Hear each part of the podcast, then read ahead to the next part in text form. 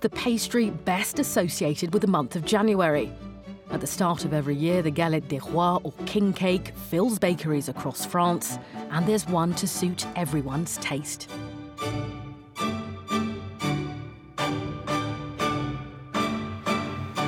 Hello and welcome to France in Focus. Now, you'll want to stay tuned because by the end of the show, you'll have the recipe for the best galette des rois in the greater Paris region. The recipe is just behind me. Before that, though, let's take a look at how the galette des rois actually came about.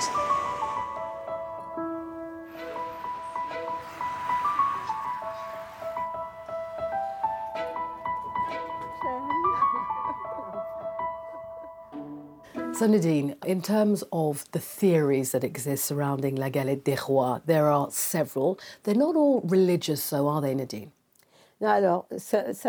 Well, there's no religious significance Euh, whatsoever.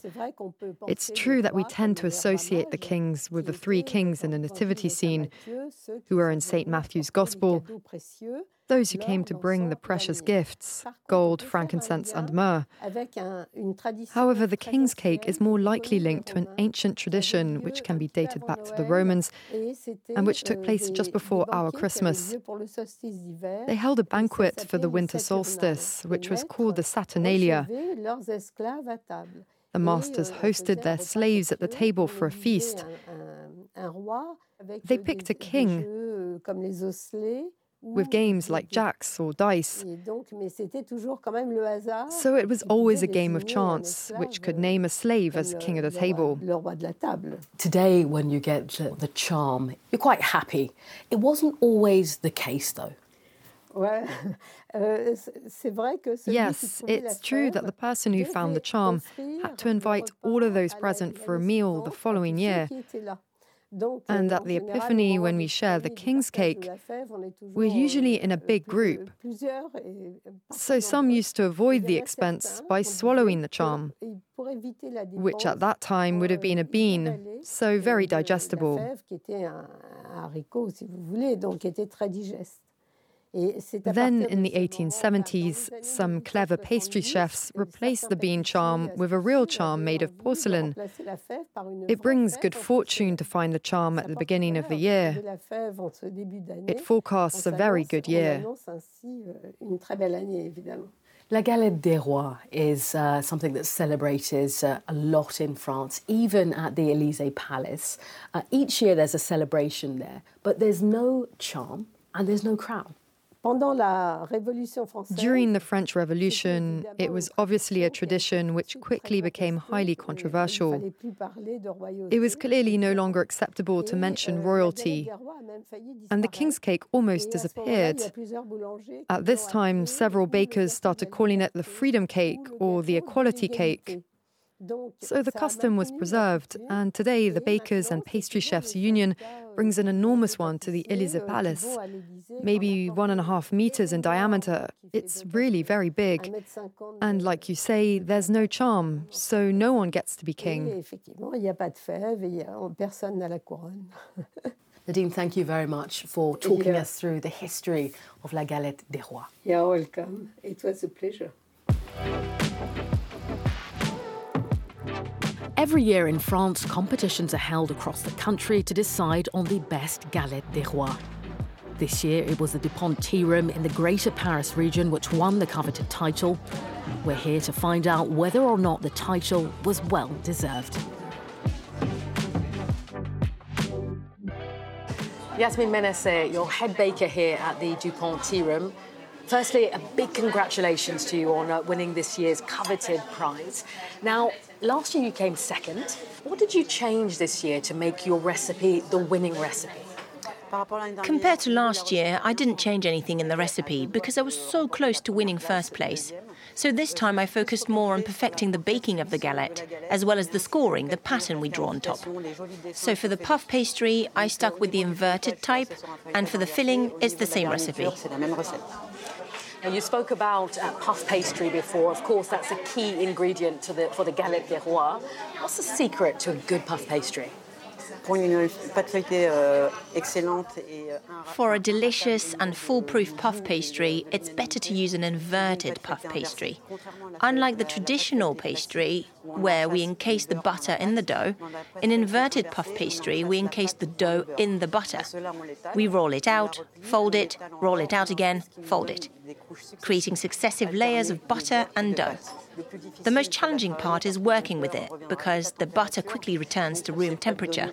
So, not everyone might be able to use this technique. Now, last year we saw a real increase, Yasmine, in the prices of the galette des rois, uh, notably because of energy prices, uh, raw materials. Has the price of the galette des rois increased again this year? Euh, yes, prices have soared this year as well. That's why the galette that won the prize costs 65 euros.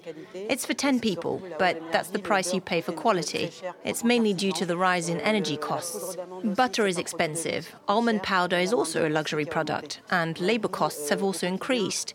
For us, independent bakers, daily life has become very expensive. However, for the industrial producers, they buy in large quantities, tons, and they can get a discount. But for us, it's different. We feel the crunch of inflation, and it does impact our prices.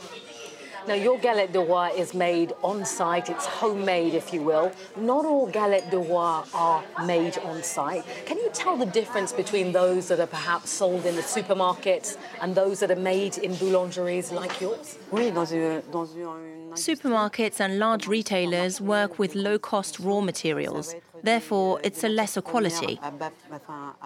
There's a standardization of galettes because they largely use machines, whereas in artisanal work, we do everything by hand except for pastry rolling. We no longer use rolling pins, but we use machines called laminators. So that makes all the difference. Not all our galettes will be identical, but it's about craftsmanship and the French know how, striving to deliver the best quality every day. Now, we promised our viewers that you'd give us a cooking lesson to show us how you make your excellent galette de roi. Shall we give it a try? Avec plaisir. on y va. Let's go.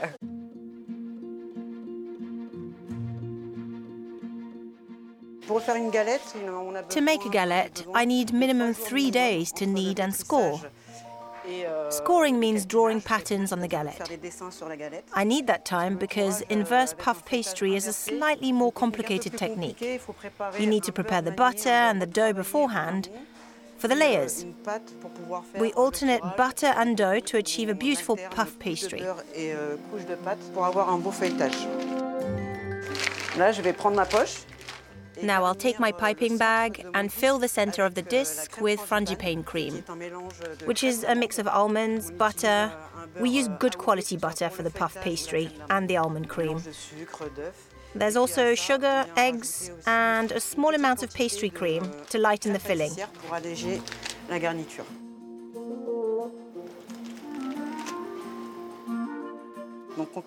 Starting from the center, I make a spiral of frangipane.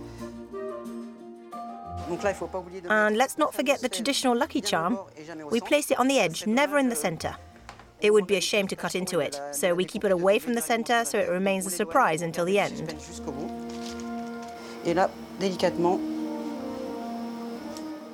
I carefully push out the air from the galette to gradually seal these two parts.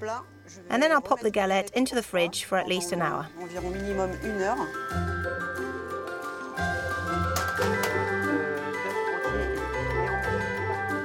Euh, Next, I'll proceed with the marking to create patterns on the top of the galette, drawing the beautiful design that helped us win the contest. This step takes a bit longer. Usually, if I make a diamond shaped design, as in traditional galettes, it takes about 30 seconds per galette. But this one will take me 5 minutes.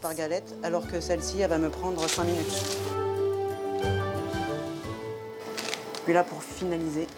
And to finish, I mark the edges. Le petit détail. It's the final touch. Et voilà, la galette And now the galette is ready for baking. Être en cuisson.